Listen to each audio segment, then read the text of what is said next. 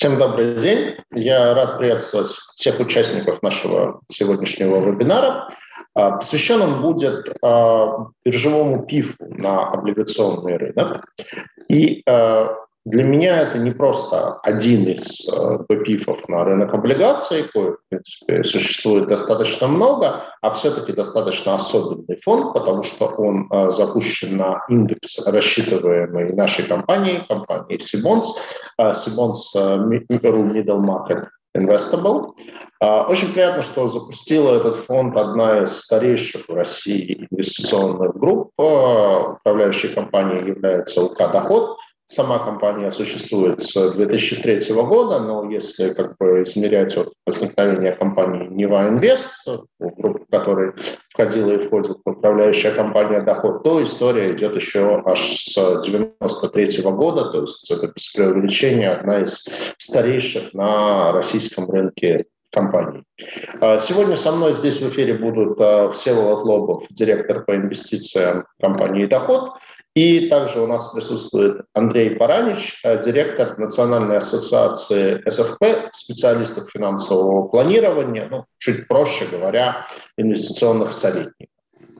Э, и, соответственно, Всеволод нам расскажет э, с точки зрения авторов этого продукта, с точки зрения УК «Доход», которое фонд запустила, а Андрей э, поделится взглядом на вообще как бы облигационные пифы, в частности, на этот фонд вот с точки зрения сообщества финансовых советников. Э, ассоциация объединяет более 70 человек, то есть это вот такой вот э, голос относительно молодой, но развивающийся достаточно активно тоже в России индустрии. Я буду здесь в такой немножко двойственной роли. С одной стороны, я модератор сегодняшнего вебинара, с другой стороны, я как председатель Совета директоров Сибонс имел непосредственное отношение к запуску индекса, на основе которого в дальнейшем был сделан а, данный фонд. Мы вместе с коллегами участвовали в обсуждениях, поэтому я в некотором смысле тоже там ну, причисляю себя к числу сопричастных к этому продукту. А, ну, давайте, собственно, как бы с каких-то а, особенностей. Все, вот, расскажите подробнее, собственно, про сам этот фонд, э, какова его инвест-стратегия, ну и, и вот почему в качестве ориентира выбрали именно а, наш индекс и почему именно ставка на middle market. Да. А, Сергей, ну, прежде всего, мы изначально хотели сделать по-настоящему пассивный фонд а, облигаций. В нашей линейке биржевых фондов а, не хватало фонда облигаций. Роль облигаций очень важна в инвестиционных портфелях инвесторов. И мы видели недостаток большинства индексов, которые существуют, существовали тогда на рынке, в том, что фактически им очень сложно следовать. Ну, в общем-то, невозможно следовать в большинстве индексов больше половины, на самом деле, большинство бумаг являются малоликвидными или неликвидными вовсе. Поэтому э, мы не могли просто так написать правила фонда, что мы следуем такому-то индексу, а на самом деле ему не следовать. Это не очень здорово, и мы сами ни свой риск-менеджмент, ни свою философию не могли под это подвести. Э, и это была основной проблемой. И э, вы тоже очень хорошо знаете, что мы, собственно, с этого и начали э, тоже разговор о том, что нам такого индекса не хватает. И вот мы довольно большую работу совместную проделали, вы со своей стороны, мы со своими хотелками по поводу ликвидности, в особенности по поводу ликвидности, может быть, поговорим об этом еще. Э, и э, в конечном итоге э, получился индекс, которому действительно можно следовать. Вот пример, ну, практически любой индекс облигаций Мосбиржи, которому следует большинство фондов, разные индексы, но в целом, которым следует большинство фондов, биржевых сейчас на рынке, в них более 70, ну, 70%, скажем так, примерно вокруг 70% действительно э, бумаг, которые имеют низкую ликвидность. Но хорошо, у нас есть свой там более-менее э, сложный, можно сказать, показатель эм, оценки такой ликвидности, но чтобы все поняли, это означает, что там 70% а, бумаг имеют медиану оборота дневную меньше двух или даже полутора миллионов рублей. Ну, для любого большого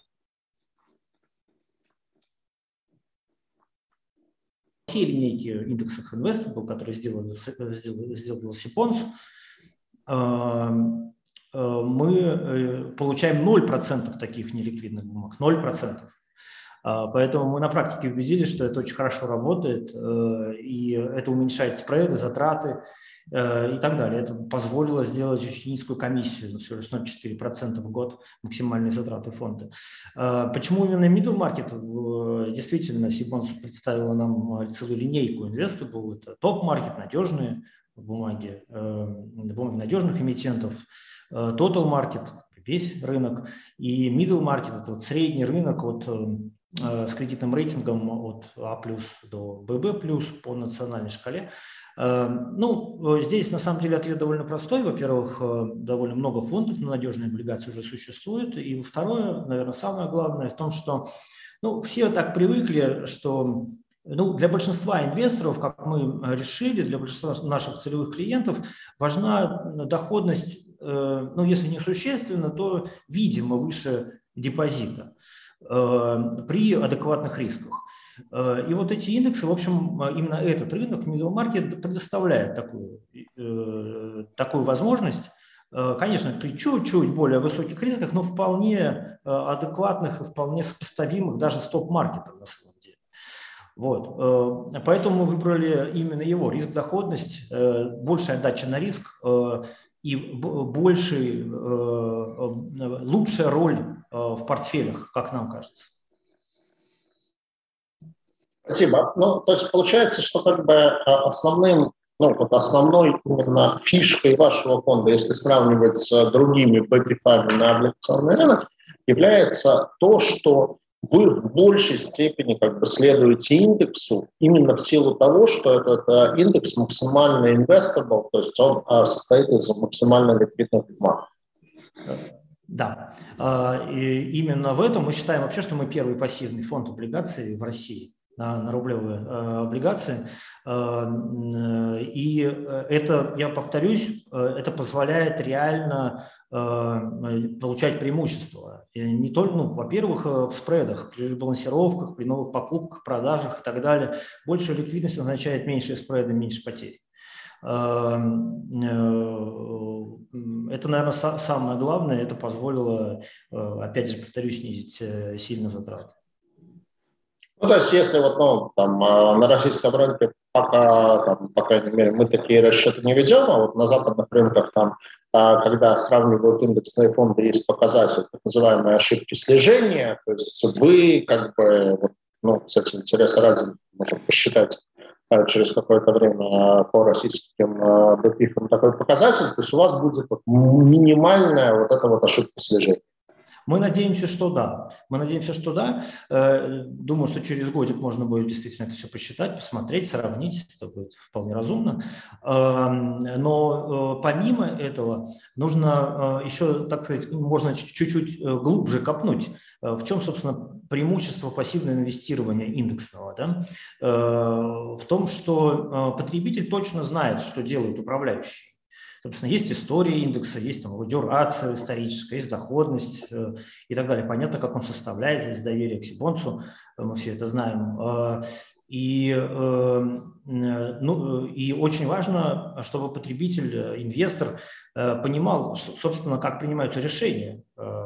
И в, в данном фонде, благодаря индексу, ликвидному действительно индексу, investable, э, можно быть э, в высокой степени уверенным, что э, вы, что вы покупаете именно те облигации, ну, фонд состоит именно из тех облигаций, которые вы видите в индексе и которые вы ожидаете от индекса. В других во всех фондах приходится искать эти облигации, и ну, такие же, собственно, облигации из этого же э, многие, наверное, будут его использовать, что даже следуя другим индексам, просто выбирать облигации из этого индекса. Э, но здесь получается очень высокая вероятность, все-таки человек, ну, возникает человеческий выбор, и это уже не пассивный фонд, это э, перманентность стратегии может нарушиться. То есть э, сегодня один управляющий, с другой управляющий, и они, по сути, не следуют напрямую индексу. Это может быть проблемой, по крайней мере, в теории. Угу. А, да, ну, со своей стороны, что еще хотелось бы отметить, может быть, чуть-чуть поподробнее скажу про сам индекс. А, у нас а, применены критерии к ликвидности бумаг, состоящие в том, что не учитываются бумаги, по которым медиан, именно, внимание, медианный объем дневных торгов за последние 60 торговых дней менее 3 миллионов рублей, Здесь это важно, что речь про медианные объемы, не про средние, потому что может быть ситуация, когда по бумаге в какой-то день проходит там, большой оборот, но по сути бумага не ликвидная. А, применение медианного подхода, оно вот такие выбросы, оно исключает. Вот. Кроме того, а, есть ограничения еще и на объем одного эмитента и на объем одной отрасли индекса. То есть объем одного эмитента не более 4%, объем одной отрасли не более 20%. То есть, а, опять-таки, не будет ситуации, когда там какой-то эмитент или какая-то отрасль занимают доминирующие позиции в этом индексе. То есть в этом плане вот за счет таких потолков будет диверсификация этого инструмента для инвесторов, что, опять-таки, как я считаю, достаточно большой плюс. А, хорошо, а давайте тогда, наверное, а, поговорим вот с точки зрения, там, не знаю, текущего момента. Ну вот сейчас у нас конец августа 2022 года. Ну, на самом деле, я знаю предысторию, мы про этот проект стали говорить еще в конце прошлого года, и первоначально мы хотели запуститься весной, но в силу понятных причин, там, событий февраля-марта этого года явно было там, не до запуска индекса, потому что в марте просто и биржа была закрыта, ну, естественно, там, э, цены и доходности очень сильно как бы цены просели, доходности взлетели, то есть, в общем, рынок пришел больше или менее равновесие. Вот только сейчас, но тем не менее, вот насколько сейчас хороший момент для запуска? Потому что, в принципе, доходность, ну, в апреле, да, там, э, средняя по портфелю, она улетела в космос, потом она стала снижаться, снижаться, снижаться. Вот в начале недели я смотрел среднее по вот этому э, портфелю, входящий фонд было 12.3, 12.35. Э, То есть есть ли потенциал к тому, что цены бумаг дальше будут расти, соответственно, доходности снижаться, или вот уже этот потенциал отыгран. Ну, потому что там геополитическая обстановка никак не никак не разряжается. А макроэкономическая ситуация, ну, может быть, да, там прогнозы по поводу глубины падения ВВП сейчас чуть получше, чем были в начале весны, но, тем не менее, все равно как бы так себе. И кроме того, сейчас еще такой ситуационный фактор. Недавно было разрешено для резидентов из дружественных стран проводить операции на рынке. Соответственно, есть определенные риски у аналитиков, что они начнут продавать, и за счет этого, в общем, будет просадка цен на облигационном рынке. Вот а, с учетом того, насколько видите сам момент для запуска этого продукта верным и правильным. Да, ну, честно говоря, мы не выбирали специальный момент. То есть нет такого, что вот сегодня нужно обязательно э, выпустить фонд, потому что цены будут расти, и люди увидят, что цена очень растет, и все придут покупать наш фонд. Нет, наверное, э, э, это неправильный, в принципе, подход, потому что ну, это очень легко ошибиться, во-первых, а, в текущей обстановке особенно. А во-вторых, конечно, мы пропагандируем, и наша философия в том, что э, если вы сильно зависите от момента инвестиций, э, ваши э, вложения должны быть более консервативны, чем при прочих равных условиях, если вы там инвестируете постоянно, например, или по какой-то другой причине меньше зависите от момента, например, исходя из суммы Э, инвестиций. Вот, поэтому, э, конечно, к выбору э, не нужно покупать, наверное, фонд в паи нашего фонда в надежде на то, что вот за два месяца ставки еще упадут, ЦБ понизит ставки, например, там дефляция продолжится. Такое может, конечно, произойти, но с учетом особенностей фонда он все-таки настроен на долгосрочное инвестирование, как для институциональных, для частных клиентов.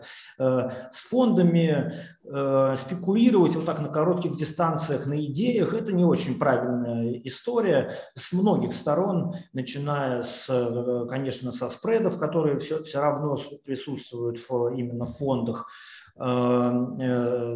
заканчивая тем, что э, спекулировать на фондах, которые заточены под долгосрочное инвестирование, это не совсем правильно. Но если говорить про текущую обстановку, то мы скорее видим баланс некоторый. Эм, э, собственно, инфляция чуть-чуть возвращается, очень Э, есть вероятность, что курс э, рубля немножко будет ослабевать, э, поэтому потенциал для снижения ставок уже не такой большой, конечно, как был пару месяцев назад.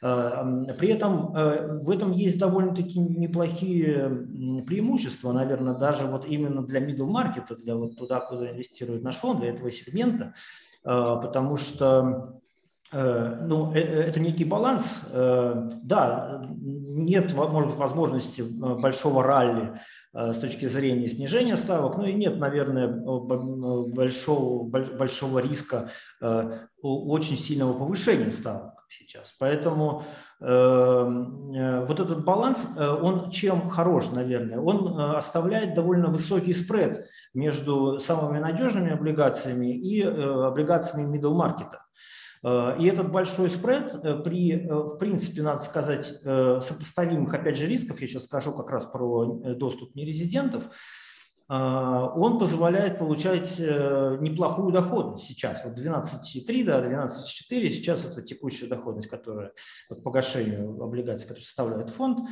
А, это довольно высокая доходность сейчас по сравнению с аналогами, э, по сравнению с депозитами, с денежным рынком. Это, это очень неплохое предложение для долгосрочных инвестиций прежде всего. И что касается рисков, э, все-таки э, даже если вот дружественные нерезиденты будут допущены, они уже потихоньку допускаются на рынок, то мы все равно увидим, что Э, если будет какая-то волатильность, связанная с этим, она будет в первом эшелоне, вот в топ-маркете, если вы будете смотреть на один из индексов инвесторов от Сибонца, она будет там, и она всегда была там заметна в такие моменты, когда нерезиденты какие-то большие объемы туда или обратно делали, э, он чуть-чуть всегда был более волатилен. И э, вот этот элемент риска, он сейчас также сохраняется, прежде всего, в этом сегменте рынка. В middle маркете это меньше. Здесь такой домашний рынок, можно сказать, домашний рынок, домашние инвесторы. И здесь э, в меньшей степени будет влияние вот, это, вот этого фактора. Ну да, здесь я, конечно, полностью согласен, что напрямую нерезидентов в там, инструментах middle market практически не было. Там, другое дело, что сам, конечно, есть некий repricing, поэтому если там ОФЗ и первый эшелон э, репрайсятся, то middle market тоже репрайсится, может быть, не сразу. Вот. Э, но да, напрямую здесь действительно влияние э, исхода нерезидентов минимальное. Хотел бы на Андрея тоже в наш диалог вовлечь. Вот с точки зрения там, вас, э, как представителя э, сообщества финансовых советников, э, как вы на данный момент видите там, роль облигаций в клиентских портфелях и, соответственно, роль фондов облигаций вот, в частности, такого биржевого пифа на индекс э, middle market э, с точки зрения интересов там, вот, текущих э, ну, инвесторов. То есть вот, вот как сейчас в моменте люди видят инвестиции в рынок облигаций, какую долю они хотят сюда аллоцировать?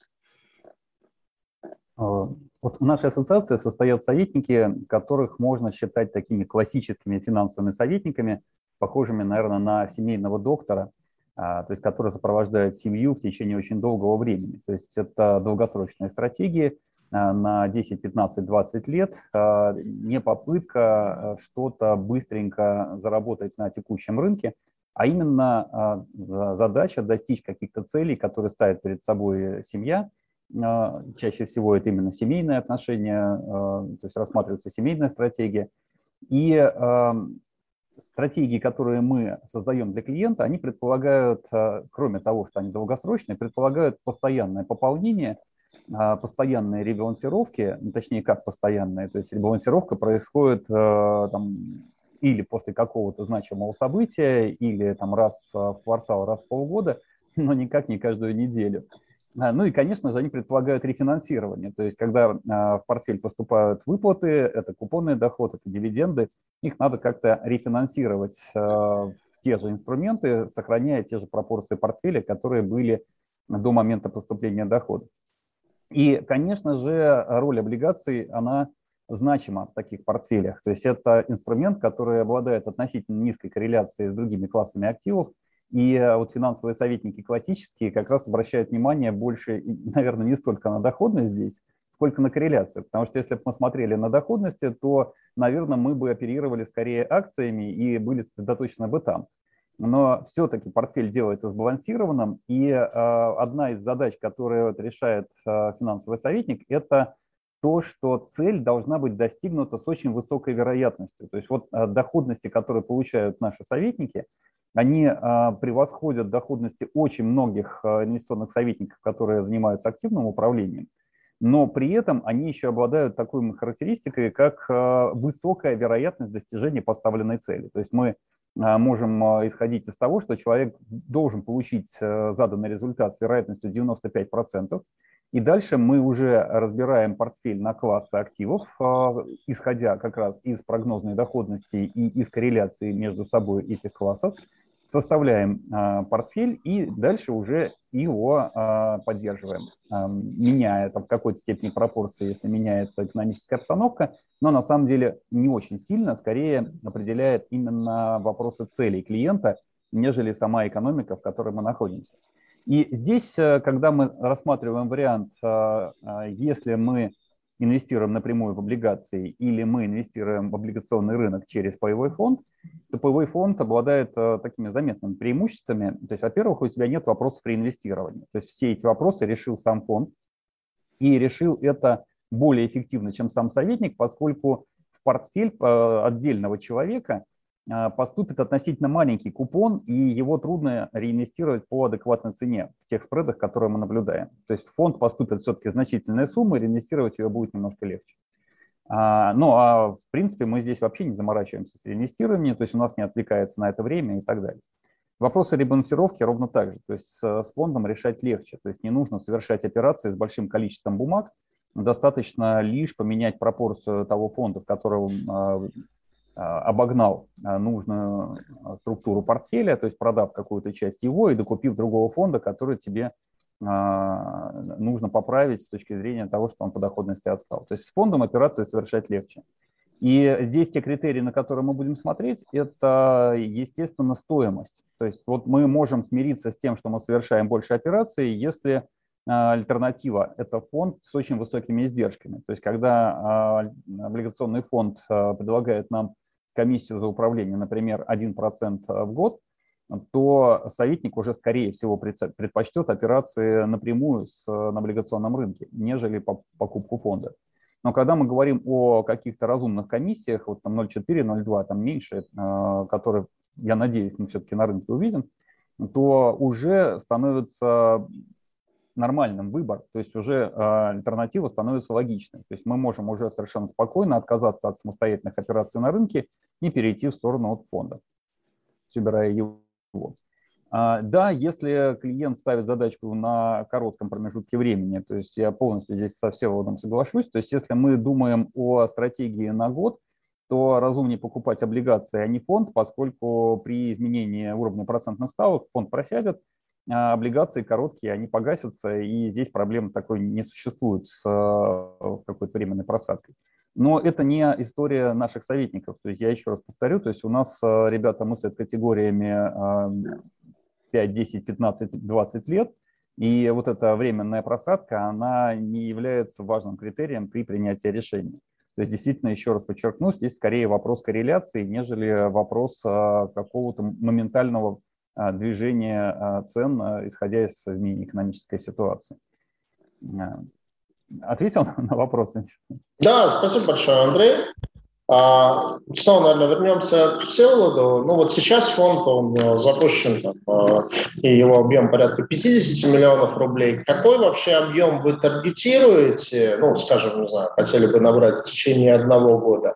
Ну и э, вот на каком объеме подобный фонд будет еще инвестабл? Ну, потому что как бы те критерии ликвидности, которые мы применили, ну, в частности, там, медиана, там, в там, 3 миллионов рублей по объему торгов, на фонде в 50 миллионов рублей это прекрасно, но там, не знаю, если это будет 5 миллиардов, наверное, уже это будет, вот уже он будет не очень инвестабл на таком объеме. Ну и такой вопрос сейчас, вот опять-таки, возвращаясь к моменту, все-таки продолжается тенденция ухода денег с фондового рынка, то есть, ну, опять-таки, это не то, что вы виноваты, это общая ситуация такова, как бы э, экономически не самые радужные перспективы людей. Естественно, как бы в такие моменты деньги с фондового рынка обычно уходят. То есть с учетом этого, насколько вы считаете вообще на ваш продукт этот будет фонд? Будет спрос. Да. Эм, ну, начну сначала, с первых ваших вопросов. Эм, Э, касаемо объема, э, ну да, пока фонд небольшой, ну еще недели не прошло с э, начала торгов, сейчас он уже около 70 миллионов, а пока он растет неплохо. Мы, конечно же, ожидаем, да, с учетом сложного рынка, хотя бы около 600 миллионов рублей, может быть, за год. Это такой, мы хотели бы выше, да, ну, так, реальная оценка. Эм, э, вот, э, это, наверное, по объему. По, э, касаемо вашего вопроса, когда он перестанет быть investable, здесь у нас есть и свои оценки, есть план. Ну, во-первых, да, медиана торгов, в, котором, в которой индекс отбирает бумаги, действительно не очень, не, не очень высокая да, для очень больших объемов. Эм, но здесь есть несколько помощников и внутри индекса, и, э, и в реальности. Ну, во-первых, э, совершенно не обязательно покупать э, весь фонд за один час. Вот, совершенно нормальная ситуация от недели до двух собирать его. Поэтому для облигаций, имеющих такую дневную медиану, это уже, уже неплохо. А, во-вторых, оборот фонда очень зависит при ребалансировке, очень зависит от оборота индекса. Это тоже был важный показатель, которым, с которым мы к вам обращались. А, и мы сразу же столкнулись с очень большим оборотом сначала в ранних версиях индекса, когда мы добились высокой инфляции, но, но оборот был совершенно сумасшедший, там 70-80% а, на каждую ребалансировку. Это неприемлемо абсолютно, то есть это, это сумма покупок и продаж, которые нужно сделать трейдеру, чтобы перейти от одной структуры к другой каждый квартал. Это, это и очень дорого по затратам и очень большие потери на спредах. Никому это не нужно. А, вот, и э, удалось нам найти решение. И это решение, в общем-то, не мы придумали, это решение эм, крупнейших провайдеров индексов, э, которые присутствуют в мире. Э, это более мягкие критерии по ликвидности на выход то есть бумаги, если они становятся менее, немножко менее ликвидными, они не выходят из индекса. И это очень, вот такая вроде бы небольшая э, доработка, она снизила в 5-6 раз оборачиваемость. И в большинстве кварталов на истории э, мы видим оборачиваемость от 7 до 13 процентов. Ну, это, это, это прекрасно. Но иногда бывает выше. Э, вот, и, собственно, это тоже снижает обороты, снижает требования к максимальному какому-то вот порогу, когда он перестает быть инвестором. Но мы думаем, что после двух миллиардов э, проблемы э, будут, скажем так, множиться, будет сложнее. Наверное, все еще можно, но будет сложнее. И сразу скажу, что, наверное, если фонд будет быстро расти, будет большим, после двух миллиардов, три, четыре и так далее, то, скорее всего, мы, конечно, заранее об этом скажем, но чтобы сохранить инвестабл, чтобы это был фонд все-таки настоящий, пассивный и так далее, если он будет таким большим, дай бог, мы очень хотим этого, возможно, мы обратимся к Сибонс и перейдем на индекс Total Market. Наверное, это, это будет э, правильно в, данной, в такой ситуации. Но это нужно смотреть, какой тогда будет рынок, конечно. Будем все надеяться, что э, эмитентов будет больше, рынок станет больше э, к этому времени, и э, планка это увеличится еще. Спасибо. А вот у вас есть, в принципе, достаточно давно уже есть продукт, э, фонд доход перспективной облигации, он еще в 2007 году сформирован, он не биржевой, он открытый тип. Вот как эти два продукта у вас в линейке будут э, сосуществовать, при том, что, в принципе, насколько я понимаю, там примерно такой же как бы, инвестиционный профиль, то есть это тоже вот такой как бы второй эшелон, средний рынок. А, то есть насколько это вот конкурирующие продукты или дополняющие продукты. Ну и опять-таки вот э, с точки зрения как бы э, управляющей компании, с точки зрения вас как директора по инвестициям, там, ну, понятно, плюсы индексного фонда понятно, там, инвестируешь в индексный фонд, и все. Но у активно управляемого фонда тоже есть там определенные плюсы, что, ну, вот, допустим, ну, вот вот не нравится вам какой-то эмитент, вы понимаете, что вот, вот, ну, не нравится вам. Если это индексный фонд, ну, как нравится, не нравится, как нам недавно сказали, терпи. Вот. Э, в активно управляемом фонде вот, не нравится, заменили чем-то другим. Вот э, плюсы, минусы там, активного инвестирования и индексного инвестирования.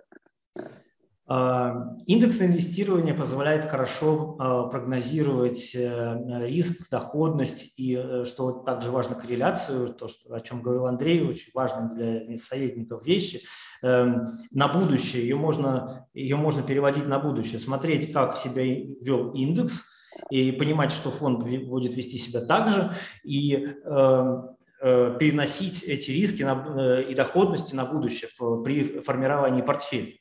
А, для, в, в активном так не получается. А, э, если у вас, э, э, по крайней мере, в теории, и на самом деле это очень часто происходит на практике, а, мы просто, это такая кухня, активные фонды часто меняют свои стратегии в той или иной степени. Меняют из-за того, что из-за настроения управляющего, из-за его жизненных обстоятельств, из-за изменений, собственно, из-за смены управляющего. А, и, и, и так далее. А, и здесь сложно переносить риски доходности. Сложно сказать, что у меня теперь будет все так же, как и было. И в этом смысле в больших, вот в больших портфелях или в очень долгосрочных портфелях, о которых говорил Андрей, на 10-15 лет, это принципиальная вещь. Потому что если у вас 5 лет одна стратегия, 5 лет другая, 5 лет третья, это проблема. И на самом деле в нашем УПИФе э, перспектив если честно, такая проблема была, потому что до, скажем, с 2007 да, но он был я не помню, как он назывался, но там была другая стратегия, не облигационная. Мы просто, когда переформатировали все наши э, фонды, э, поменяли в них стратегию. Э, вот, это, конечно, сообщили клиентам и так далее, и так далее, но, но это просто такой пример из жизни. Можно же и не заметить, особенно это для управляющего, для инвестсоветника или для портфеля не здорово, когда вам управляющий говорит, ну теперь извините, у нас будет другой портфель. А, вот, э, и, а, и э, от этого, конечно, нужно, ну вот наша цель как раз, и наша цель в других фондах, э, которые у нас есть, именно биржевых фондах, в том, чтобы они были перманентные, чтобы они были постоянными. Вот в этом, собственно, главное преимущество, и вот в финансовом, финансовом консультировании, в формировании портфеля, в asset allocation, это принципиально важная вещь. В них очень, и в них можно встраивать иногда и нужно активные стратегии, но Э, скажем так, для, э, для того, чтобы немножко оторваться от рынка, и, как правило, это там 10-15% не более, но это не база, это никогда не база инвестиций. А что касается, я пару слов, наверное, скажу, вы этот вопрос не задали, но наверняка будет интересно, может быть, Андрей об этом хорошо знает. Э, на самом деле у ПИФа это тоже очень хороший, недооцененный, наверное, сейчас инструмент. И у нас, конечно, большой вот есть э, Э, большая проблема, что делать, да, потому что бонд, вот бонд ETF, это наш новый фонд, он, конечно, флагманский теперь будет для наших продуктов с точки зрения э, инвестирования в облигации. Но ОПИФ имеет свои преимущества, даже если мы его сделаем пассивным, э, он имеет очень большие преимущества. Во-первых, в э, в реинвестировании ребалансировках. Э, там, в отличие от, э, даже если мы один рубль сделаем э, то все равно ровно иногда его нельзя ребалансировать. В БПИФах до пятого знака после запятой все это работает. И, и, и второе, наверное, самое важное отличие и преимущество ПИФ перед БПИФом – это абсолютная ликвидность. Вы всегда можете продать без маркетмейкера и прочих по вчерашней цене паи. И э, налоговые преимущества, которых нет у БПИФов. Вы можете обменивать в рамках обычно одной УК, но бывает и несколько УК, можете обменивать паи. И ребалансировку делать не продажей, покупкой паев, а обменом. А, а обмен переносит налоговую базу и не формирует э, реализованную прибыль. И э, вы можете либо реализовывать убыток, когда вам нужно, либо переносить прибыль и не платить с нее налог, когда вам это не нужно. Это очень недооцененное преимущество, а, э, но, конечно, очень много преимуществ БПИФов, открытость и понятность бьет ОПИФы. Это есть такое.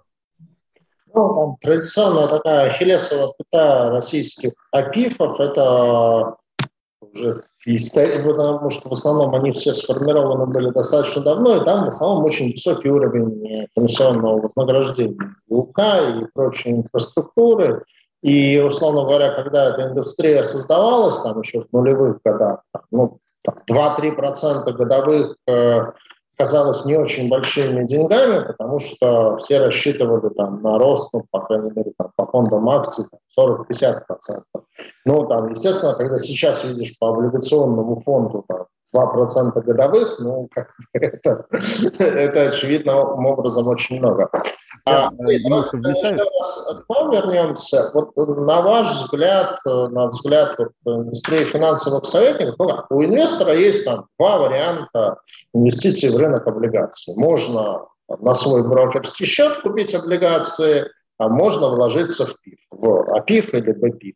Вот. Ну и опять-таки, если там еще там мы этот разговор вели там 10 лет назад, то всегда говорилось, ну, брокерский счет, это ж надо разбираться, это ж надо научиться, это ж как бы э, не для всех, а вот там для условных бабушек, это вот, пожалуйста, как бы пи. Ну, за это время, как бы, за последнее там все изменилось, там, спасибо Тинькову и прочим онлайн-брокерам, которые сделали удобные платформы, что, в общем, сейчас, наверное, даже там среднестатистическая бабушка вполне себе как бы в э, фондовом рынке может разобраться и самостоятельно портфель сформировать. Вот с учетом этого, с учетом там комиссий, налогов и так далее, интерес инвесторов э, к облигационному рынку все-таки сейчас больше прямая покупка бандов или покупка через ПИФы? Все-таки мы здесь говорим во многом об издержках.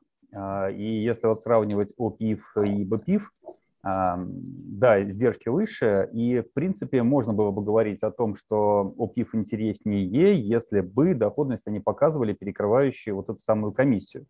Но заходим на InvestFunds, а, смотрим показатель альфа и видим, что в большинстве открытых фондов альфа отрицательная. То есть получается, что если мы классически трактуем альфу, что управляющая компания, она съедает часть денег э, инвесторов, часть доходности инвесторов, э, не отбивая те комиссионные, которые по этим пифам есть. А мы э, со многими компаниями на этот счет говорили, ведь это не уникальный случай с доходом, да, то есть когда есть ОПИФы старые, там, сохранившиеся в линейке, там, издревле, и биржевые фонды, которые, в общем-то, на те же инструменты выпущены уже относительно недавно, ну, кроме как маркетингом, какого-то внятного объяснения, почему они существуют параллельно, э, мы не видим. Просто разные каналы распространения. Э, Оптифы продаются через одну линейку продуктов, а биржевые фонды продаются для, других, э, для другой клиентской базы через другие каналы, то есть через брокерские счета и так далее. А вот с точки зрения экономики какого-то внятного объяснения мы пока ни от кого не услышали. Всеволод от вас тоже пока не услышали. Могу ответить. Ну, то есть вот э, здесь все-таки издержки, и они должны перекрываться более высокой доходностью за счет активного управления. Если перекрываются, прекрасно. То есть, ну, единственное, что эту альфу положительную надо показать не в течение там, одного квартала, да, то есть в течение какого-то исторического там, промежутка времени, на который можно ориентироваться. Если мы сравниваем со своим портфелем, то есть когда мы говорим, куплю-ка я облигации напрямую со своего брокерского счета, а, с ОФЗ, в общем-то, все понятно. То есть здесь э, кредитный риск, по сути, отсутствует, и мы смотрим исключительно на издержки. И издержки при покупке прямой облигационных, а, то есть ОФЗ-шек, они небольшие, и разбираться там особо тоже не в чем. Не такая сложная задача, тем более, что финансовый советник э, возьмет э, на себя большую часть а, принятия решения за клиента. А, а вот когда мы говорим про middle market или про высокодоходные облигации, то тут как раз а, вмешивается и вопрос экспертизы, то есть нужно, во-первых, более внимательно относиться к тому, что ты покупаешь, но более важно вылезает вопрос диверсификации. И чем более рискованные бумаги ты берешь, тем, наверное, более диверсифицированным должен быть портфель, поскольку кредитный риск ты на нашем риске, ну, рынке ну, никак не застрахуешь. То есть э, нет того инструмента, который позволит тебе снять э, кредитный риск э, какой-то отдельной облигации. А, соответственно, или ты создаешь себе широкий портфель, с которым ты потом мучаешься, или ты берешь одним кликом биржевой фонд, да, ты платишь при этом комиссию за управление, но снимаешь себе огромную головную боль, в том числе снимаешь себя существенную часть кредитного риска за счет диверсификации. Но я бы, наверное, все-таки учитывал, что в случае владения фондом больше трех лет не платится подоходный налог. Да, ну здесь э, э, с облигациями, да, ты попадаешь, конечно, на налоговые. Я очень надеюсь, что все-таки мы увидим пересмотр э, налоговых соображений по облигациям, что мы вернемся обратно в наше недалекое прошлое, когда купон не облагался налогами. Э, но в, дан, в данных текущих моментах, да, ты действительно выигрываешь, когда ты покупаешь фонд за счет налоговых льгот. На самом деле, это, мне кажется, достаточно ну, ну значимая компонента. А, спасибо, Андрей. А, все, ну, вот поговорили о том, почему, по каким причинам вы запустились именно на middle market, но, допустим, на какие-то другие сегменты. То есть, ну, например, можно же, в принципе, сделать, э, это будет, наверное, чуть сложнее, investable индекс э, high yield, ну, высокодоходных облигаций, потенциально там доходности повыше. Э, нет таких планов или вот пока, пока один фонд? Мы хотели сделать базовый фонд, на самом деле. У нас рынок не очень широкий, скажем так. Вот мы для себя сделали базовый фонд облигаций. Есть еще фонды денежного рынка, хорошие, дешевые. Э, у других провайдеров все это вместе может э, вот финансовые советники могут использовать эти фонды вместе, чтобы балансировать. Изначально, конечно, думали тоже о том, что сделать именно фонд High.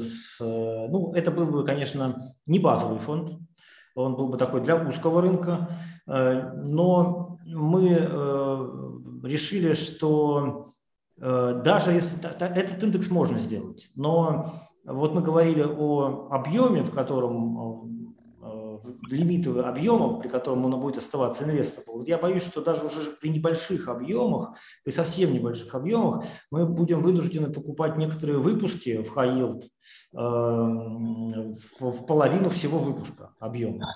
Э, это неприемлемо, опять же, с точки зрения кредитного риска, даже если там доля не такая большая, но э, это с точки зрения ликвидности совершенно неприемлемо и невозможно. Поэтому и такие риски есть, и вот в, в эту сторону мы особенно не смотрим. Я быстро отвечу на вопрос Андрея, все-таки э, почему существуют э, параллельно фонды ОПИФы и БПИФы. Действительно, ну, надо сказать, что они существуют во всем мире все еще параллельно. И для каких-то целей все-таки УПИФы могут быть интересны, да. Но, например, в нашем фонде перспективной облигации, по-моему, я могу ошибаться, комиссия 0,3.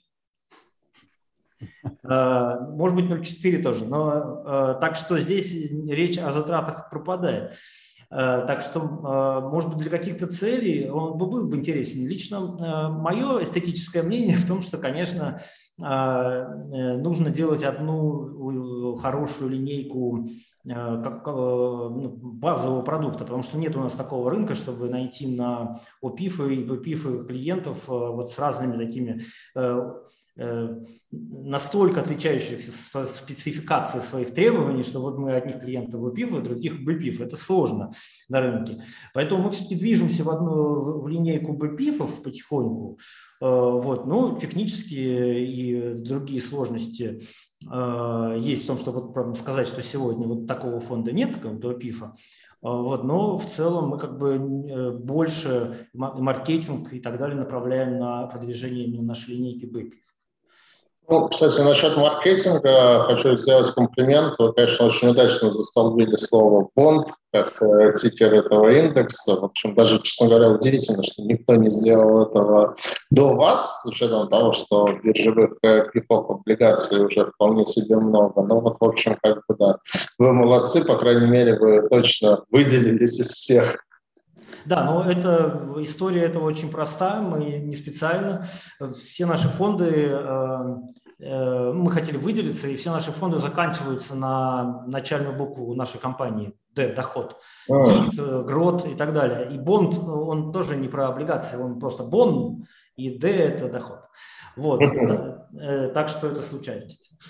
Да, признаться, я даже не знал, но получилось удачно. А я потихоньку начну миксовать с, теми вопросами, которые нам задают э, в ленте. А, кто участвует в нашем вебинаре, если есть вопросы, не стесняйтесь, задавайте. И вот один из вопросов, ну, собственно, понятно, чего ПИФ покупается на бирже, соответственно, покупается он с брокерского счета, и я уже упомянул Тинькофф, как один из самых массовых российских брокеров.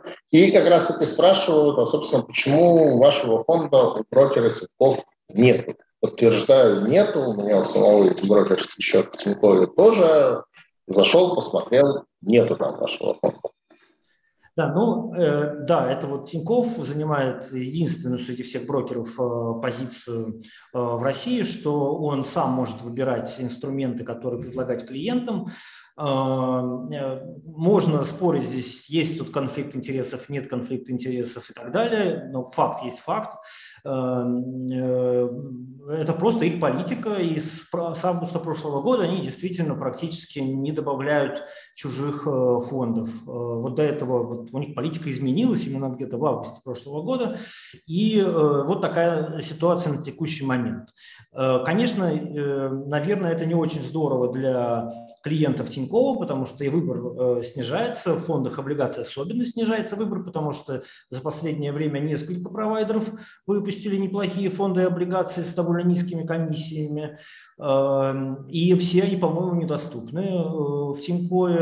Э, и, э, ну, здесь вот это выбор, опять же, это проблема финансовых советников, наверное, и их клиентов при выборе брокера.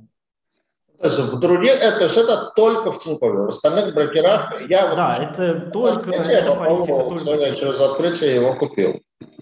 Да, это политика только Тинькова, совершенно. Понятно. А, такой вопрос, может быть, чуть-чуть мы сейчас э, в оф-топ уйдем, но, с другой стороны, как бы порассуждать интересно.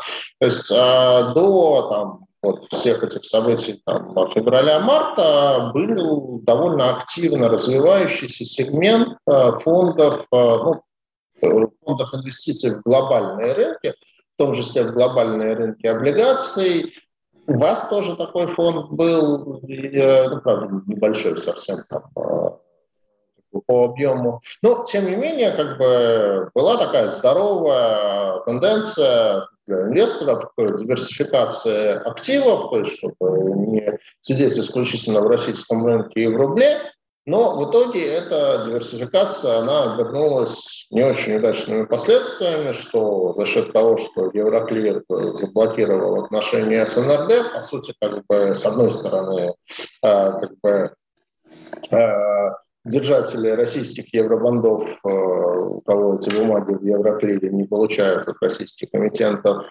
купоны и погашения, а с другой стороны, российские инвесторы, которые покупали иностранные облигации и обслуживали их в НРД, они теперь не получают, они, и институциональные инвесторы как раз-таки попали в эту категорию, по ним не получают тоже а, платежей, ну и вот пока эта заморозка, она действует, конца и края не видно. Но, тем не менее, все равно, я думаю, спрос на а, инвестиции в какие-то зарубежные активы, в том числе фикс-инком, они есть, но без этого инфраструктурного риска. То есть это, соответственно, какие-то локальные рынки так называемых дружественных стран, то есть, условно говоря, там внутренние инструменты там, знаю, китайского, индийского, армянского, э, эмиратского рынка. Вот какие-то, ну, быть, во-первых, скорее к Андрею вопрос, насколько вы видите с точки зрения ваших клиентов интерес к подобным продуктам и могут ли подобные продукты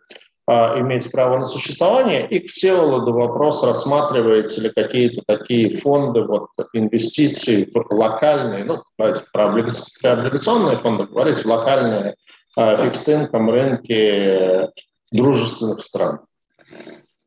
Что касается, есть ли запрос а, на стратегии с фонда, точнее, с выплаты дохода, да, такой запрос есть. Э, то есть существуют стратегии, которые предполагают, стратегии для клиента, которые предполагают постоянный поток доходов. Но на самом деле эти стратегии встречаются гораздо реже, чем стратегии, предполагающие рефинансирование всего поступающего дохода. А, поэтому а, сказать, что все советники хотели бы такие фонды, ну, скорее нет, чем да. А у постоянного дохода есть э, существенный недостаток, то есть мы здесь попадаем в режим постоянного налогообложения, собственно говоря, и мы теряем на уплате налогов. Когда идет реинвестирование поступающего в фонд дохода, здесь мы налоговый момент откладываем на будущее, поскольку фонд налоги не платит, и, может быть, вообще налоги не будем платить, поскольку можем держать фонд достаточно долго, то есть больше трех лет. А, но, тем не менее, да, есть э, клиенты, которые настаивают на том, чтобы им постоянно поступали а, какие-то выплаты, и для них вот такой вот фонд вполне подойдет. Вы немножко на другой вопрос ответили, он у меня тоже есть, вот как раз э, соотношение между тем, платить по фонду дивиденды или не платить. Я скорее спрашивал про фонды инвестиций в зарубежные активы. А, зарубежные активы. Есть Конечно, такой запрос есть. То есть, э, естественно, а, очень большая часть клиентов хотела бы иметь глобальную диверсификацию. А, и это очень печально, то, что мы оказались вот в этой ситуации, э, в которой мы вообще не понимаем, что сейчас делать и какие шаги предпринимать. Ну, то есть большинство советников сейчас находятся на позиции, что если мы хотим инвестировать глобально – то через российскую инфраструктуру э, покупать иностранные активы нельзя. Вот в конкретной ситуации нельзя, поскольку риск абсолютно непредсказуем. Инфраструктурный риск, то есть не риск э, конкретного инструмента конечного, а именно риск инфраструктуры. Но надеюсь, что эта ситуация все-таки поменяется в каком-то обозримом а, времени. Спрос, конечно, есть. То есть, но, к сожалению, он сейчас решается не через российские финансовые институты.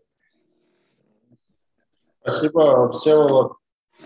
Да. А, ну, я э, прокомментирую и тоже, с вашего разрешения, спрошу Андрея э, более узкий вопрос, потому что мне интересно, как тоже двигаться в этом направлении с точки зрения спроса. А, э, на самом деле, ну, кажется, ну, во-первых, главная проблема локальных рынков, о которых, Сергей, вы сказали – в том, что э, ну, они недаром не очень распространены. То есть там э, и в Китае, и в Индии есть, например, большие проблемы с отчетностью отдельных компаний, если мы говорим об облигациях, опять же, и с доверием к этой отчетности. Э, во-вторых, конечно, это совсем в новинку и не очевидно. Пока очень сложно понять, насколько действительно этот, э, вот этот спрос может быть большой. Вот, может быть, Андрей сейчас расскажет, но самое э, и на локальные рынки. Но самое действительно печальное, что мы видим, что даже если мы делаем такие фонды на локальные рынки, даже если эти рынки дружественные, и даже финансовые советники скажут, что окей, риски не такие большие, давайте покупать их там в России, да, э, то потребность в глобальной диверсификации на другие рынки не исчезнет. А, и э, мы здесь непонятно, как бы, что будем делать, что это за размытие такое, если все равно можно уйти, ну, пока еще, да, уйти за рубеж и купить фонды глобальные на весь рынок ну, сразу же, получить глобальную диверсификацию дешево, сердито и безопасно, да, наверное, вот Андрей здесь, для Андрея это важно. Вот. Но вот локальные рынки, Андрей, вот действительно Индия или Китай, облигационные фонды вот на юане или рупии, это можно вот, рассматривать? Когда говорил, я в первую очередь думал как раз о рынках скорее развитых и больших. То есть рынки локальные дружественных стран пока мы еще не можем осознать, насколько на них большой запрос, если мы исключаем развитые рынки. То есть вот если убрать развитые рынки и оставить только локальные, то все очень неоднозначно становится сразу же. А, если запрос на глобальный фонд, который покупает сразу все, вот просто вот сразу все, и ты вообще не думаешь, ну, конечно, такие клиенты тоже есть, но а, в большинстве случаев а, советники все-таки предпочитают набирать глобальную диверсификацию из разных фондов с разных рынков, а не покупать один фонд. Там, поскольку у клиентов есть, точнее, стратегии, которые разрабатываются под клиента, есть требования по диверсификации по юрисдикциям тоже. В зависимости от того, чего собирается делать клиент со своими деньгами в будущем, когда он выйдет на пенсию или совершит какой-то серьезный поворот в своей жизни. Это необходимо учитывать э, при составлении портфеля, и глобальный фонд э, не позволяет учесть э, вот эту вот индивидуальность каждого клиента. Здесь пропорции должен советник ставить сам. Одними локальными не обойдемся, к сожалению, никак. А, спасибо, Андрей. Андрей, насколько я понимаю, вы, мне мои коллеги сориентировали, что вы сейчас Э, нас. Я уже убежал бы, да. Покинуть, поэтому хочу сказать вам огромное спасибо за участие в нашем эфире. Думаю, что точно будут поводы приглашать вас еще, э, поэтому большое спасибо. А, Всеволод, а вам хотелось бы задать такой вопрос, но немножко про бэкграунд вообще как бы компании. То есть, как я уже в начале сказал, это одна из старейших, на самом деле, на российском рынке инвестиционных групп. Но даже у меня, как Э, жителя Петербурга, который давно там, название вашей компании знает, определенная каша есть в голове. Там Нева Инвест, УК доход, ИК доход, теперь нам брокер АО Актив. То есть вот как это все связано, что из этого действует, что не действует, в общем, какие юрлица, какие бренды, вот просто так немножко ориентировка, чтобы все все понимали. Да. Ну, история началась в 93 году с компанией Нева Инвест, действительно. И э, эта компания выросла такого довольно-таки активного брокера. И, э, собственно, мы тогда первые начали вместе с, э, с коллегами, некоторыми другими коллегами интернет-трейдинг предоставлять. Э, размещали облигации Санкт-Петербурга активно и так далее. Вот 90-е годы были активные для компании в этом смысле. А, и мы выросли в такого, к началу 2000-х, такого классического, классического розничного брокера. А, вот. И вот была действительно компания Нева Инвест, классический розничный брокер, где все клиенты у нас были физические лица практически, и все эти физические лица были из Петербурга. Вот, вот такой, такой локальный, локальный, известный на тот момент брокер. А, вот. И э, в какой-то момент мы решили, что мы должны быть, э, принадлежать всей России. Э, и в 2005, по-моему, году вся группа компаний переименовалась в «Доход». Ну вот, время меняться пришло. И действительно, и брокер был «Доход», и управляющая компания. Э, доход. Э, с тех пор э, мы очень сильно выросли, прежде всего как управляющие активы, доверительное управление, открытые фонды, биржевые фонды, закрытые фонды разных совершенно типов. И управляющая компания стала доминирующей такой, а брокер стал брокером скорее для институциональных инвесторов, чем для частных. А, он в том числе обслуживает э, управляющую компанию, обслуживает э, некоторые банки, обслуживает э, юридических лиц, ну и частных лиц тоже. Потом, где-то вот уже в десятых годах, вот это вот расслоение стало увеличиваться, и мы понимаем, что мы немножко даже разными путями УК «Доход» становится большой управляющей компанией, а брокер специализируется все больше на функциях, на услуг институциональным клиентам и функциях спецдепозитария. Спецдепозитарий хранит активы фондов и, и контролирует соблюдение правил фондов. Э, и если поначалу, э, собственно, единственным клиентом ну, вот такого спецдепозитария, который тогда инвестиционная компания «Доход» начинался, э, назывался, и он же был брокером, был, был только УК «Доход», то с тех пор это стал настоящим таким спецдепозитарием, он входит в десятку сейчас спецдепозитарий по количеству обслуживаемых фондов, и это не только фонды УК «Доход», это фонды других управляющих компаний. Э, поэтому мы решили, что э, это даже отдельный бизнес, и он должен быть э, позиционироваться отдельно. Поэтому инвестиционная компания «Доход» превратилась в АО «Актив», это брокер и спецдепозитарий, и управляющая компания «Доход» – это, собственно, деятельность по доверительному управлению фондами и доверительному управлению. Вот два главных операционных юридических лица в нашей группе.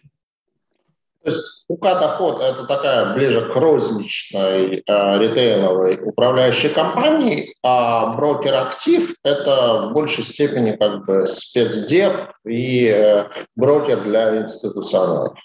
А, да, но нельзя сказать, что а, управляющая компания, мы э, все-таки выросли и существуем тоже. Э, наша основная профессия – это предоставление услуг тоже институционалам. Но, как вы знаете, у нас есть биржевые фонды, э, розничные, вполне успешные, дивидендный фонд, наверное, все знают, ДИФТ, очень успешный. То есть мы очень э, хорошо развиваемся и в рознице, на последние годы растет очень хорошо, и индивидуальное доверительное управление растет очень хорошо. Э, но институциональные инвесторы пока остаются важнейшей составляющей нашего бизнеса, но, как вы видите, мы довольно активны в розничном вот вы упомянули DIF, ваш, наверное, если не ошибаюсь, это ваш был первый биржевой фонд. И, э, ну, собственно, как бы вас, вашу компанию довольно хорошо знают, в том числе как э, ну, провайдера аналитических материалов, и у вас довольно популярный сайт как раз-таки по дивидендам. Я знаю, что в чем-то даже вы конкуренты нашего инвестфанса, то есть народ к вам ходит смотреть информацию по дивидендам компании, у вас даже есть там если не ошибаюсь, ваша такая appropriate разработка индекс стабильности дивидендов, то есть вы по каждой компании как бы оцениваете, насколько стабильно она платит дивиденды, и как бы было понимание того, что вот у вас в тематике дивидендов действительно очень хорошая экспертиза. Я думаю, что просто многие купили ваш фонд, потому что регулярно пользовались вашим сайтом, вашим сервисом по э, дивидендам.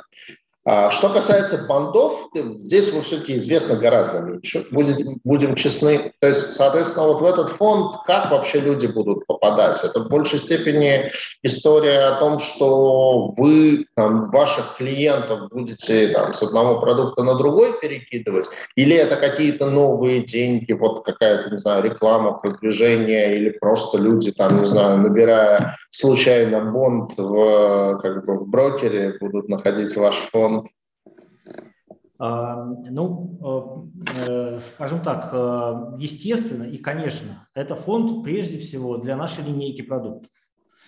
А, и э, поэтому, естественно, мы его намерены использовать в различных наших продуктах существующих, в доверительном управлении, в инвестиционных закрытых фондах и так далее, предлагать клиентам, институционалам, уже есть интерес – Эм, э, но, естественно, мы э, хотим, чтобы э, пришел и розничный инвестор, чтобы это был живой такой фонд, вот как DIFT, как, как дивидендный фонд. Эм, и вообще у нас получается, мне кажется, такие довольно живые фонды, в отличие, может быть, от, от других некоторых компаний, эм, тоже небольших с точки зрения, может быть, вот биржевых фондов. И э, мы, естественно, планируем э, делать какие-то удобные продукты для того, чтобы э, люди понимали, потенциальные инвесторы понимали, как можно интегрировать бонд в свои портфели. И мы хотим инвестировать в такие продукты, показывать их, предоставлять их и и доносить до инвесторов все преимущества фонда, в том числе через другие продукты, чтобы понимание роли вот этого бонд ETF нашего нового фонда э, было лучше и правильнее, и более подходящее, чтобы инвесторы получали положительный опыт от инвестиции. Мы всегда к этому стремимся. Спасибо. А, ну, давайте, вот, наверное, перейдем к вопросам, которые у нас а, в ленте есть. А, вот ну, отчасти Андрей уже эту тему затронул, а, тему фондов а, с регулярной выплатой э, дохода. То есть такие фонды сейчас на российском рынке тоже появляются. И здесь, ну, действительно, с одной стороны, как бы можно говорить, что это вроде как и налогово не очень выгодно, и все. С другой стороны, там, с точки зрения экономической теории, например, выплата там эмитентами, компаниями с торгуемыми акциями дивидендов, это как бы неправильно. То есть они больше value создают, инвестируя в свой основной бизнес. Однако же, как бы эмпирические данные показывают, что инвесторы дивиденды любят, и как только компания там, заявляет о том, что увеличивает выплату дивидендов, это сразу позитив сигнал э, и э, сигнал к росту рынка акций. Поэтому ну, не все в этом мире как бы регулируется какими-то а, идеальными теоретическими представлениями. Поэтому, исходя из этого, вот как считаете, есть смысл, нет смысла запускать фонды с а, регулярными выплатами дивидендов? И, кстати, например, а, вот если ориентироваться на иностранные как бы, фонды, ну, например, вот один из таких самых э, популярных э, ETF на emerging markets э, там, с не очень благозвучным тикером, поэтому произносить его не буду по первым буквам High Yield Emerging Markets, он как раз-таки с дивидендными выплатами. Да, вы если я какой что на что-то забуду ответить, поправьте. Э, вопрос такой многозначный, но я буду коротко э, достаточно отвечу. Ну, э, начнем с дивидендов, что компании не должны выплачивать дивиденды. На самом деле есть четкие, там тоже есть идеальный мир, в котором можно сказать, компания должна выплачивать или не должна выплачивать дивиденды. Если для инвесторов, для акционеров альтернативные вложения этих дивидендов выше, чем для компании. Это обычно для больших э, взрослых компаний э, важно, которые, собственно, обычно не платят дивиденды, им инвестировать некуда. Или, или, или ставка реинвестирования будет меньше, чем инвестор заберет и сам инвестирует. А, в этом э, случае нужно давать дивиденды, и это правильно, э, это важно. Но если компания, если есть куда инвестировать, если э, отдача на инвестируемый капитал высокая, и она платит дивиденды, то это плохое поведение компании, скорее всего, цена будет падать из-за этого. Поэтому вот если мы возьмем именно компании и выплаты дивидендов, здесь есть математическая модель, позволяющая принимать решения. А что касается а, фондов, то я сразу с конца начну, что э, все инвесторы, конечно, смотрят на американский рынок ETF как ну, действительно очень развитый, и все хотят там оказаться, чтобы вот так же было в России, с такими же комиссиями и так далее. И все смотрят, конечно, они все э, эти ETF выплачивают э, дивиденды. А, но объяснение очень простое. А, налоговое законодательство США такое, что они вынуждены это делать, иначе они будут заплатить больше налог корпоративный, чем а, инвесторы, которым они этот, э, эти дивиденды отдадут. Поэтому все они платят дивиденды. Не только дивиденды, а даже прибыль э, с покупок-продаж, если она образовалась, они в декабре тоже обязаны, ну, не обязаны, но они это делают, потому что Э, налоговые обязательства будут меньше у клиентов, чем у них. Э, э, это отдельная история. Поэтому в России, например, в Ирландии другое законодательство, и фонды не платят налог с полученных дивидендов, купонов и так далее. Поэтому, как правило, они предпочитают реинвестировать выплаты. И здесь мы Э, но в такой конструкции, конечно, с налоговой точки зрения лучше реинвестировать выплаты, но, конечно, многим инвесторам комфортнее и понятнее получать выплаты. Это можно понять, это действительно так. Но э, математически и с точки зрения налоговых преимуществ вы можете формировать э, свой денежный поток, продавая часть паев на сумму дивидендов. Это жутко не, некомфортно, наверное, для большинства инвесторов. Это правда, это можно понять. Но для меня, как для финансиста-экономиста, я даже не идеалист в этом смысле, но это правда абсолютно эквивалентная история а с точки зрения а после налогов и с точки зрения льгот на долгосрочное владение. Она более выгодна, причем сильно выгодна. Э, если вы знаете, что там фонд получает примерно 6-7% дивидендов в год или э, в облигациях купонов, э, вот примерно эту сумму вы можете каждый год, каждый квартал продавать паи и да, у вас будет становиться меньше, но стоимость будет выше, стоимость будет такая же, эквивалентная стратегии, когда будет выплата. Поэтому комфорт, конечно, есть в фондах. И честно скажу, у нас лежат правила фонда с выплатой. А, Еще нет ни одного БПИФа в России с выплатами, есть ОПИФы, ЗАПИФы с выплатами, биржевого фонда еще нет. Uh-huh. Это законодательно, прежде всего, потому что Центральный банк еще не определился э, с тем, насколько он легко будет пропускать вот э, очень фривольные, произвольные, э, произвольные, достаточно произвольные Э, обоснования, как эти дивиденды будут определяться. То есть, скорее всего, нужно какие-то типовые правила выпустить, было бы хорошо. Но, в принципе, сейчас можно их зарегистрировать, эти правила, э, но мы исходим из простых историй. Это будет дороже, потому что больше работы для управляющей компании, если можно сделать другой фонд без выплат. Поэтому это будет дороже, точно дороже. Это будет дороже. А, и это будет менее эффективно с точки зрения налогов. Мы не знаем, как э, в нашу линейку продуктов такой, э, вот, вот такой фонд а, сделать. Тикер у него, кстати, тоже отличный. Вот, а, был бы. Вот, или, может, еще будет. Э, но мы не знаем, как своим клиентам, и в том числе институциональным клиентам, предлагать такой фонд. Потому что есть два фонда, если, они будут, если тем более они будут одинаковые, ну, конечно, они не будут одинаковые. Но если бы они были одинаковые, то через пять лет инвесторы могли бы посмотреть на графики и на показатели фондов сказать, зачем существует этот фонд с выплатой. Вот, потому что он, конечно, бы дал меньший результат. А, вот такие дела. Спасибо. Не, ну все верно, да, но с другой стороны, как есть целая наука под названием поведенческая психология, за нее, там, если не ошибаюсь, как раз не так давно кто-то получил Нобелевскую премию по экономике, вот, где как раз-таки объясняются феномены как бы, неэффективного поведения людей, и вот, естественно, вы абсолютно правильно говорите, с экономической точки зрения продать там, 6% своих паев и считать, что ты получил дивиденды, абсолютно правильно, но псих психологически это совершенно разные вещи. Тут у тебя все осталось как есть, и ты получил кэшем 6%, а тут ты продал, ты, ты его уменьшил, ты отказался. Вот. А давайте еще вопросы, которые мы не ответили. Так, про Тинькофф ответили.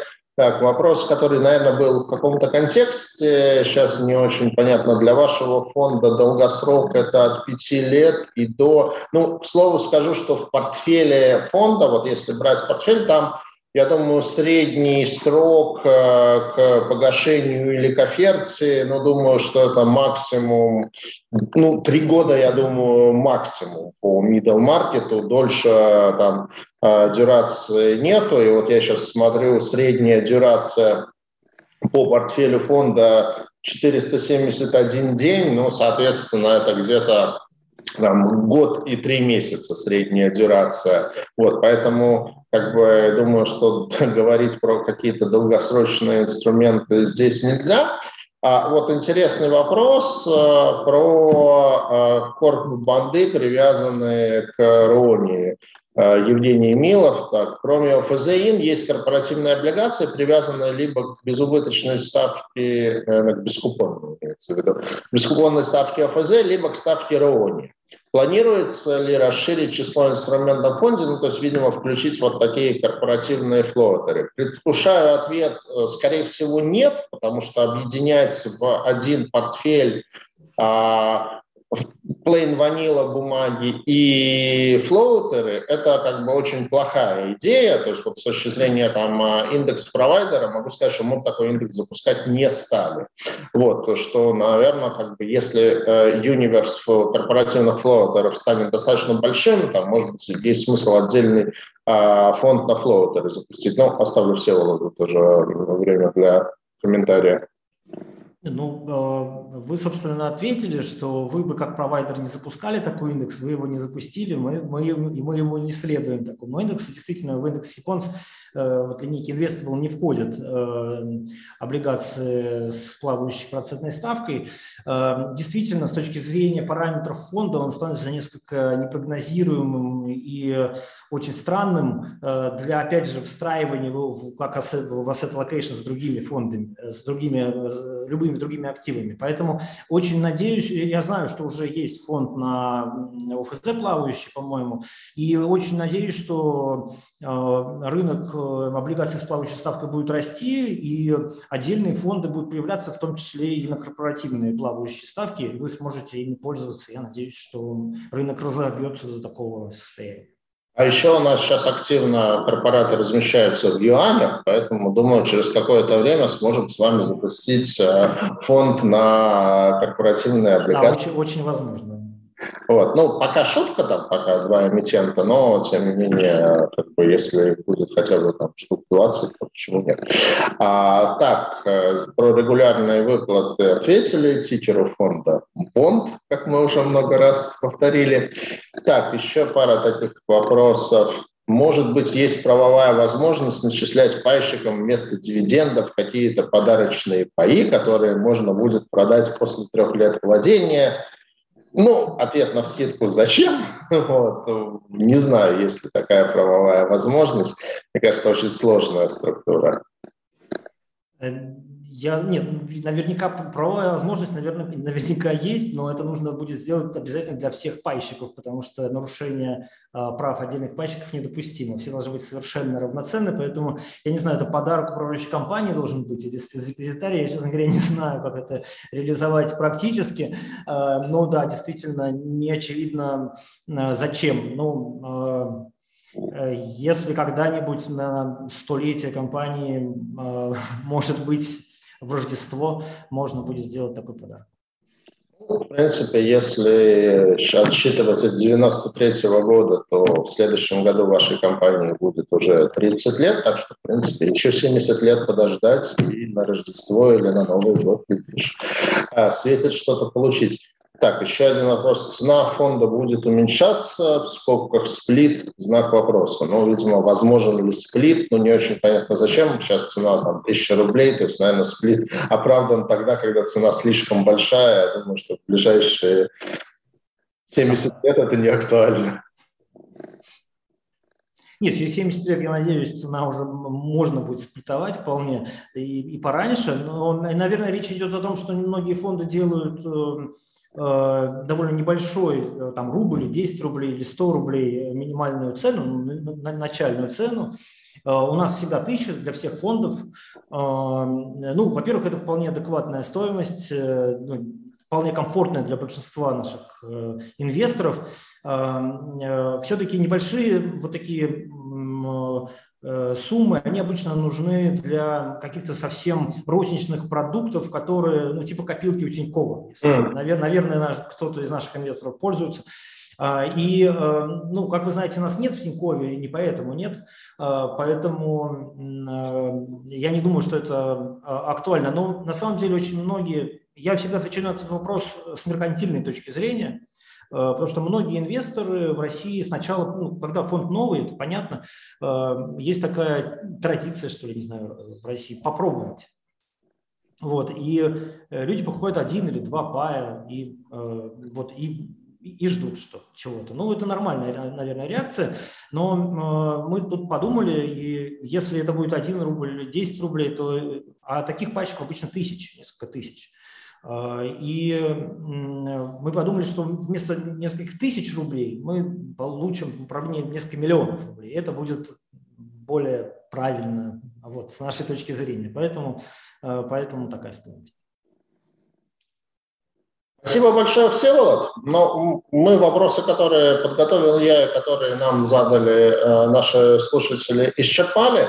Поэтому вам большое спасибо. И, конечно, как бы, ну, хочу пожелать вашему фонду хорошо перформить, поменьше дефолтов в портфеле вашего фонда, вот, хорошего притока пальщиков в ваш фонд и, в общем, развития, успехов, процветания вашей компании, ну и, конечно, как бы запуск новых интересных продуктов, новых фондов с новыми инвестиционными стратегиями, а мы с удовольствием а, под какие-то интересные идеи рассмотрим возможность а, расчета индексов, так что приходите, обращайтесь. Да, Сергей, большое спасибо и за вашу работу тоже. Вы тоже очень много сделали для того, чтобы этот фонд э, запустился и существовал. Спасибо.